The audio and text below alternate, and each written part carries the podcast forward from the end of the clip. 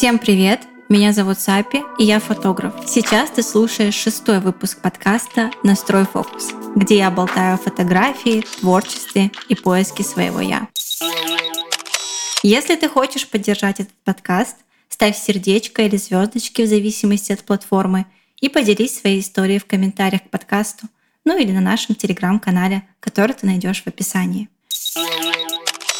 Все относятся к хейту по-разному – Некоторые боятся его и при первом негативном комментарии в свой адрес прячутся в свою пещерку. Некоторые, наоборот, после хотят доказать всему миру, что комментатор не прав, а кто-то удачно продвигается на том самом хейте. Так как же все-таки будет правильнее реагировать на хейт со стороны? Сегодня мы поговорим с Ханум, блогером и экспертом в продвижении и SMM. Привет, Ханум. Привет. Мне кажется, что лучшего а, гостя в теме хейта я найти не могла, потому что ты и в инфополе, и в принципе в жизни достаточно часто сталкиваешься с хейтом. Для тех, кто слушает нас впервые и будет узнавать о тебе, расскажи, пожалуйста, чем ты занимаешься и почему ты так всех триггеришь. Сегодня как раз с психологом разбирали эту тему. А я вообще занимаюсь продвижением социальных сетей, запусками онлайн-курсов. И сейчас на рынке Кавказа, можно сказать, по масштабам нет никого, кто делает примерно плюс-минус такие же запуски. Соответственно, денег полно, возраст маленький, и это основная причина, из-за которой меня хейтят. То есть мне 21 год, я делаю в среднем за год, за прошлый год у нас выручка миллион долларов, и люди не понимают, почему в 21 у нее есть миллион долларов, а я в 21 песочница, условно говоря, копалась. И поэтому вызывается эта агрессия, хейт и все остальное. Людям сложно поверить, что это реально, что это правда и так далее.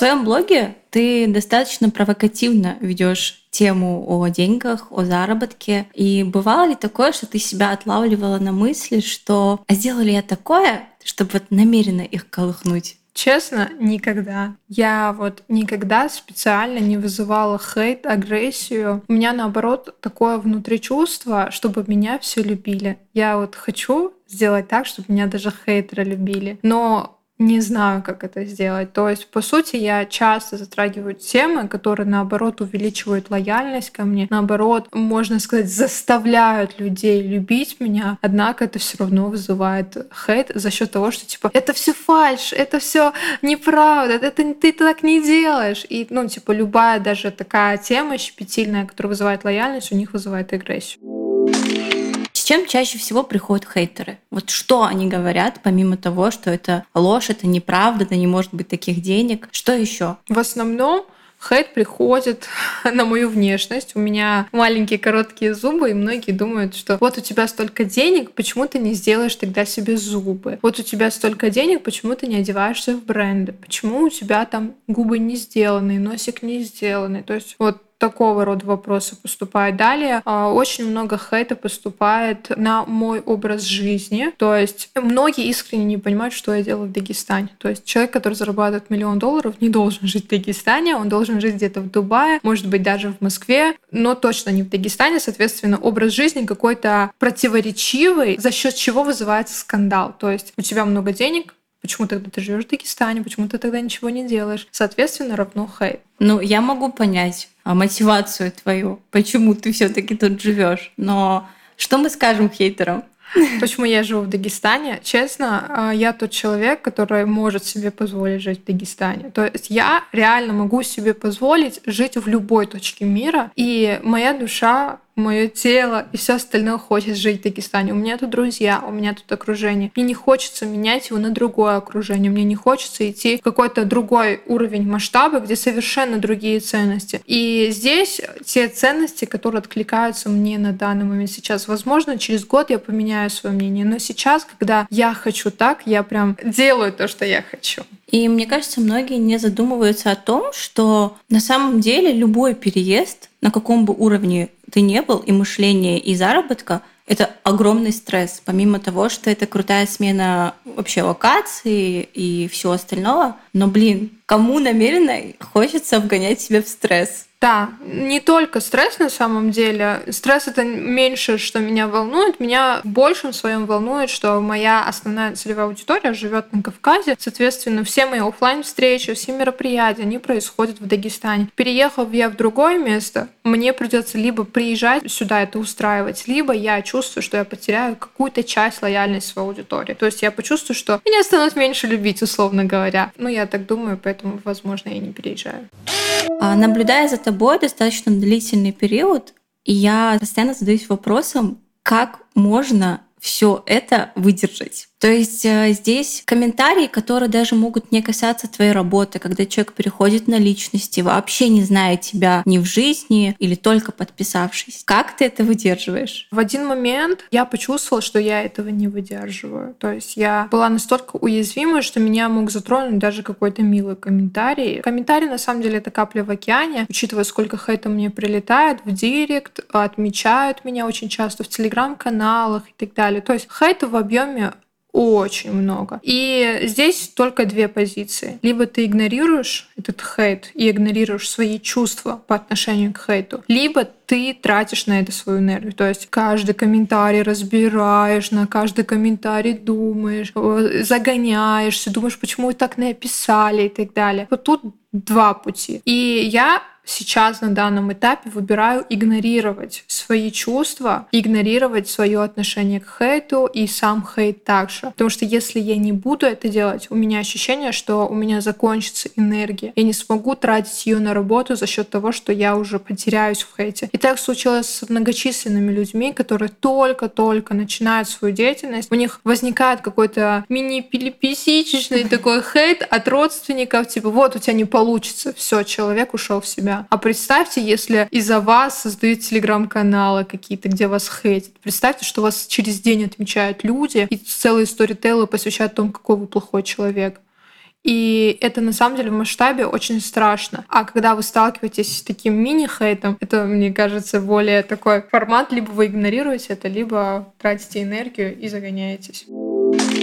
Я очень люблю анализировать людей, и длительный период я анализировала тебя как человека, и у меня складывалось ощущение, что ты какой-то робот. То есть я не чувствовала вот этой человечности, и я замечала это по аудитории, возможно, которая подписана на тебя, либо окружающие люди. Они также говорили, то есть как будто ты какой-то робот, не было человечности. А позже ты начала показывать вот эту свою уязвимую часть. Ты начала говорить о том, как ты относишься к хейту, как ты переживаешь все эти истории.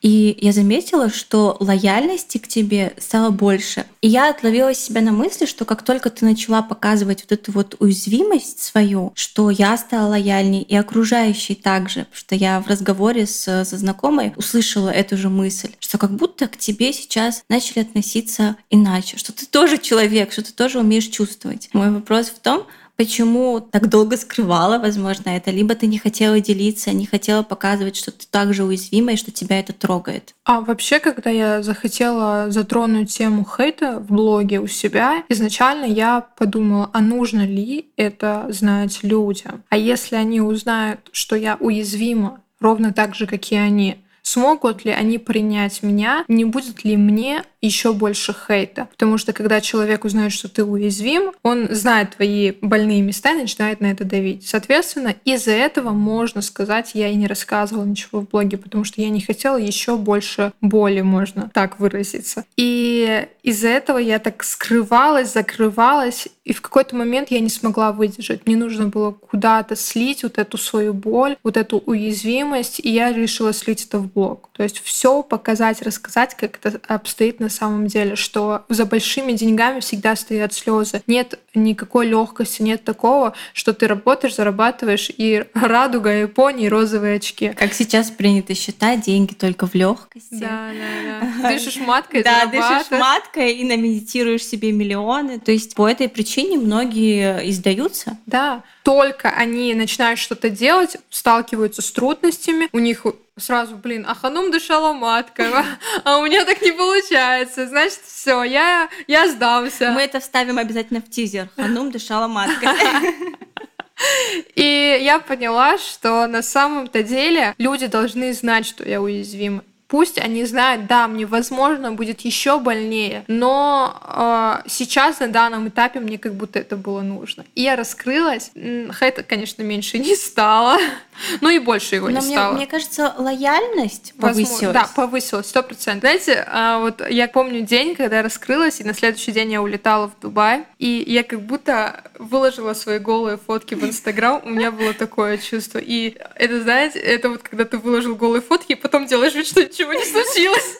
Все нормально. Мы эту тему больше не будем затрагивать. И у меня на следующий день в сторис так было странно вести, потому что я знала, что они знают о моих чувствах, что они оголили, можно сказать, меня. И мне нужно раскрываться с какой-то стороны, уже как-то надо что-то рассказывать, или дальше мне нужно в это уходить. И я как-то вела, и мне было реально очень странное чувство. Ну, у меня такого раньше не было. Вот. А недавно услышала мысль, где-то прочитала, что хейт — это налог на популярность и успешность. Угу.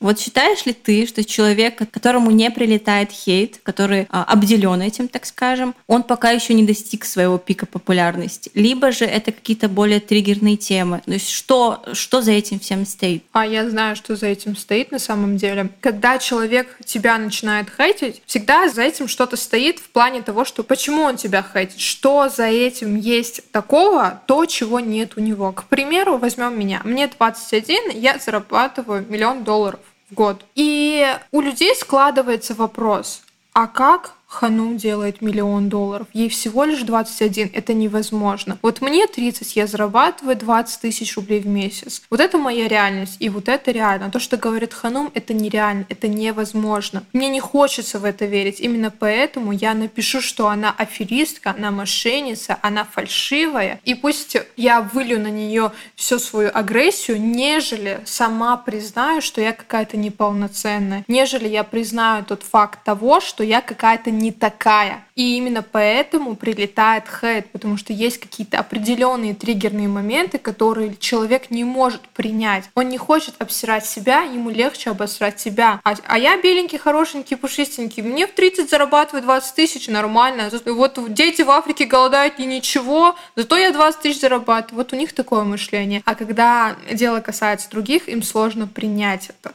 Именно поэтому, мне кажется, возникает хейт. Да, и то есть э, он может появиться у человека, не обладающего большой аудиторией также. Да. Просто потому, что он живет ту жизнь, которую хочет жить, и другой человек напротив не может жить так же. Ну, если точнее, не может себе позволить. К примеру, если возьмем какую-то блогершу, да, которая позволяет себе делать то, что не позволяет сделать себе другие девушки, у которых там тысяча подписчиков. Это хотя даже не блогерша, да, но все равно она делает то, что хочет, поэтому она плохая. А поэтому для тех, кто боится идти в масштаб, становиться каким-то успешным экспертом в какой-то области, большая аудитория и масштаб не обязательно должен вести за собой хейт. Это может возникнуть и у человека с пятью подписчиками. Хейт же на самом деле может явиться и главной ключевой точкой отправления, так скажем, а, когда блогер, какой-то популярный медийный человек делает это своей ключевой фишкой, да, то есть, например, как та же инстасамка, тот же Моргенштерн, они на самом деле и выехали за счет хайпа. Как ты вот к этой истории относишься? Мне часто прилетают комментарии, дагестанская инстасамка и все такое. А, я отношусь позитивно. Ну, то есть, если они это делают, и если это им приносит деньги, и их не трогает хейт в таком размере, как трогает, например, меня, то почему бы и нет? Пусть делают. Это классно, это круто. А, например, мне сложно это реализовать за счет того, что я пока не разобралась со своими чувствами по отношению к хейту. Не преисполнилась еще да, настолько. Да. Как человеку, который только-только столкнулся с каким-то хейтом в инфополе, реагировать на это? То есть есть ли какой-то чек-лист, так скажем, для нас, задротов, а, как реагировать на это, возможно, как спокойно это проживать, чтобы тебя это не стопорило, потому что у нас и так бывает очень много тараканов у начинающих и СММщиков, и фотографов. У всех творческих особенно бывает очень много стоп-факторов, которые их тормозят в развитии. На самом деле существует всего два типа хейта. Хейтят, например, родители, да, вот ты иди учись в медицинском, а не становись самым специалистом. За счет чего это происходит? Например, с родителями в ситуации, они хотят для тебя лучшего. Они не видят, что делают что-то плохое, они наоборот делают это во благо, думая так. А на самом деле они типа портят э, тебе отношение к работе, любовь к жизни и все такое. Здесь во всей этой ситуации либо пропускать это вот так мимо ушей, да, да, хорошо, я вас люблю, я вас слушаю и так далее, и делать все, как ты считаешь нужным. Либо же слушать родителей и делать так. Иногда родители действительно знают лучше и больше, чем мы.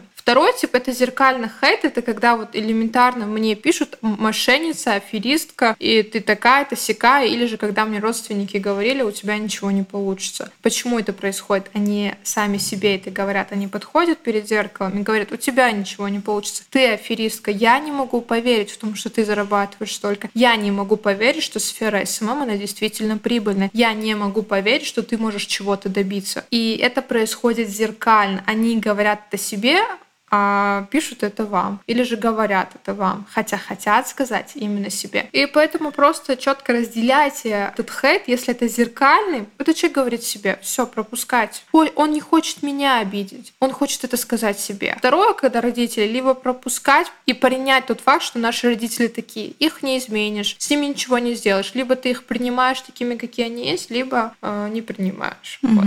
Это из разряда свой совет себе посоветуй. Да, да? Да, да. Так, а что касается самохейта? Потому что очень многие люди, они начинают хейтить самого себя, свою деятельность, либо под влиянием чужого мнения, либо под своими какими-то тараканами. Как смотреть на свое дело, на свое творчество без вот этой предвзятости? Самохейт возникает, когда а, мы стремимся к лучшему. Например, я самый главный хейтер себя к примеру. То есть у меня не будет такого результата, который я хочу, я, я начну хейтить себя. Каждый свой запуск я хейчу. То есть если мы выдаем анкету ученикам анонимной обратной связи, я там главный хейтер. Вот я могла бы так сделать, вот так могла. И везде, во всех своих запусках, во всей своей работе я ищу косяки, к которым я могу придраться. И я считаю искренне, что это нормально. Хейтить себя, мне кажется, от того, что мы хейтим себя, мы растем, потому что мы ищем свои изъяны и пытаемся это улучшить. Плохо, когда мы хейтим себя и уходим в это состояние. Вот, я плохая, поэтому я не буду ничего делать, у меня ничего не получается. Нет, ребята, Первое и самое главное правило, если вы себя хейтите, значит это точка роста. Значит это то, что вам позволит улучшить ваши какие-то определенные качества, позволит улучшить вашу работу и все остальное. Хейтите это неплохо плохо, когда вы в это уходите. Поэтому... То есть это... быть для себя не палачом, а ревизора. Да, ревизора, который хочет исправить все. Это отлично. Я тоже так считаю.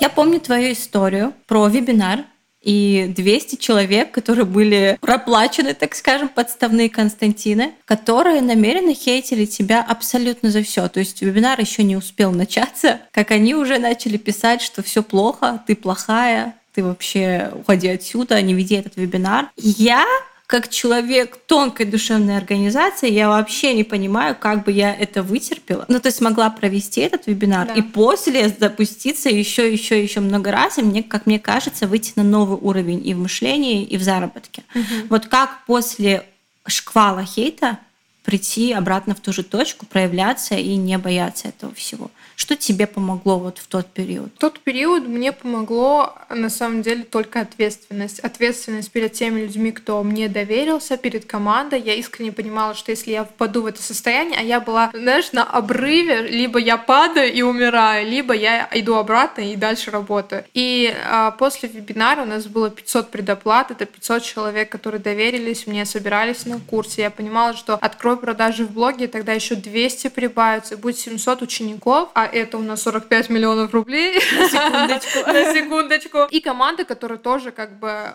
стоит, ждет от тебя чего-то, не переживает, отправляет себе цветы и хотят, чтобы ты был в стабильном состоянии. И во всей этой истории я понимала, либо я сейчас сдаюсь и ухожу в это состояние, либо же я зарабатываю 45 миллионов и снова становлюсь успешной. Ну просто тут сколько дела не в деньгах, а сколько в ответственности на самом-то деле. Если ты подводишь какое-то определенное количество людей из-за хэта или из-за других каких-то определенных событий, ты подводишь себя в первую очередь. А подводить себя во всей этой истории мне очень сильно не хотелось. Именно поэтому я приняла решение, что все, ребят, я, конечно, всех люблю и все такое, но себя подводить во всей этой истории я не буду. И все как бы достойно завершила, запуск сделал, как бы курс провожу и все остальное. Но люди, которые сталкиваются с огромным можно сказать, потоком хейта, то ли от родственников, то ли еще от кого-то. Им тяжело оправиться за счет того, что, возможно, у них, допустим, нет команды и тех людей, кто им доверился, да, то есть они только начинают. Во всей этой истории я просто скажу, вспомните, для чего вы все это начинали. Может, у вас была какая-то определенная цель, к которой вы стремились, а может, вы хотели стать просто популярным, а может быть, вы хотели, я не знаю, кому-то что-то доказать, неважно. Вспомните, для чего вы это все затеяли, какая была основная цель. Выйти на доход 50 тысяч, так выйдите уже на этот доход. Как только выйдете, потом думайте о хейтерах. Задача просто закрыть цель основную. У меня была задача просто завершить запуск. Честное слово, я думала, вот я просто об этом обо всем подумаю позже, мне нужно сейчас завершить запуск, вот завершу и подумаю. А потом, когда уже на руках деньги, ты что-то не думаешь об этом. Уж лучше плакать э, в БМВ. Да, да, как я говорю, я, прикинь, после мастер-класса сажусь в машину, это был вот второй день, как я ее купила, я еду, я рыдаю, я рыдаю страдаю от того, что я не понимаю, несправедливо меня обхейтили. Я плачу, и в какой-то момент до меня доходит, я плачу последний X6, мне так хорошо. Хорошо, что я не плачу в маршрутке. И вот, знаешь, вот это вот накрыло состояние, когда ты плачешь в их шестой, и так хорошо плакать. Все-таки проверено. Лучше плакать в их шестой. Да, сто процентов. Лучше плакать в их шестой, чем в маршрутке. Просто я там и там плакала, и могу сказать, в их шестой получше. Какой твой самый главный страх? Тоже, кстати, сегодня разбирались с психологом, и я поняла, что мой самый главный страх — это быть ненужной. Я именно поэтому создаю все вот эти ситуации, где я нужна. Вот ученики, потому что вот ответственность перед учениками, перед э, командой, ну, я там везде нужна. Я боюсь что случится такое, я останусь и буду никому не нужна вообще. И из-за этого, мне кажется, даже этот хейт меня поддерживать на волне, потому что даже хейтерам я нужна. Да. Значит, у я них есть работа. У них есть работа, у меня есть работа, и мы все в балансе живем, и нам всем классно. Плохо, когда ты где-то там находишься и никому не нужен вообще. Сейчас очень много говорят про большую идею или миссию, как ее принято называть. Угу. Какая твоя миссия? Моя самая главная миссия — это оставить свой след в мире. Я прям, ну, знаешь, одно дело, когда ты зарабатываешь, покупаешь их шестую, квартиру, машины и все такое, классно, круто. Но другое дело, когда ты делаешь что-то такое в мире, которое переворачивает этот мир, которое обсуждает даже после твоей смерти. То есть ты не просто сделал себе успешную жизнь своим детям и внукам, а сделал что-то такое, которое будет полезно обществу. И мне кажется, моя главная миссия сделать вот эту вещь. Я пока не знаю, что это, но я уверенным шагом иду к этому. И сделать всех людей счастливыми, ну, по крайней мере, всех, кто в моем в поле зрения и в диапазоне. Mm-hmm. У меня синдром спасателя, поэтому это у меня прекрасно получается. Моя любимая фраза, которую я не устану повторять, никто не запомнит нас просто за мысли. Да. Мы с тобой много говорили про хейт в инфополе, но больнее всего, мне кажется, получать хейт от самых близких людей. Да. А, на моем курсе была студентка IBK. На протяжении всего курса ее муж говорил ей, что она занимается фигней, и у нее вообще ничего не получится. На аттестации, главной финальной работе, она сдала свою фотографию за час до буквально поругалась с мужем за то, что он говорил ей, что эту работу не нужно было выкладывать, кто ее примет, зачем, ну, она не займет никогда призовое место. И что ты думаешь? Эта работа заняла первое место. И она рассказывала уже после, что она вот пришла и сказала ему, вот я заняла первое место. То есть как вот в этой ситуации быть, правильно ли она поступила, и вообще как набраться смелости и, может быть, даже какой-то злости на все вот эти обстоятельства вокруг и начать действовать. Я бы во всей этой ситуации разобралась бы, в чем логика мужа, почему он хочет остановить. Потому что я тоже очень часто сталкиваюсь с тем, что моим ученицам мужья запрещают заниматься SMM угу. и все такое. Первая основная причина, он хочет предостеречь ее от зла в этом мире, от мошенничества и аферизма. Второе – это он хочет предостеречь от себя ее успешность. Если женщина станет успешнее мужчины, она его э, задавит, скажем так. Именно поэтому он не хочет, чтобы она становилась успешной, и вследствие этого он спасает себя э, в этой ситуации. Здесь нужно разобраться, либо это относится к первому, либо ко второму. И если это относится к первому, объяснить мужу, что я не маленький ребенок и я не твоя дочь я твоя жена, ты либо меня поддерживаешь, либо не поддерживай и не осуждай просто игнорируй мои поступки, скажем так. Потому что если ты не готов меня сейчас поддерживать, а готов меня осуждать, здесь стоит вопрос, в принципе, семейных ценностей, да, нужно ли нам это все. Во второй ситуации, когда мужчина боится именно успешности женщины, то здесь либо женщина доносит, что она его не задавит, либо мужчине сто процентов нужно идти к психологу, потому что это, ну, моим подкастом вряд ли поможешь этому, да. Ну, я очень часто сталкивалась случалось, вот, вот прям можно сказать 90% случаев, когда мужчины реально боялись, что женщина задает, станет успешнее, станет зарабатывать, и мужчина будет не нужен. Это вот личные вот эти непроработки, что-то там не закрыто, и нужно обязательно явиться к психологу и сказать, вот это меня волнует, давайте разберем. И если мужчина искренне в этом не видит проблему, это и есть самая большая проблема. Да, согласна. Небольшое напутствие для всех слушателей. Что бы ты сказала напоследок? На самом деле я тут много всего сказала. Я вообще очень сильно надеюсь, что вот эти все мои разговоры о хейте кому-то помогут, и кто-то реально переосмыслит а, свое отношение к хейту.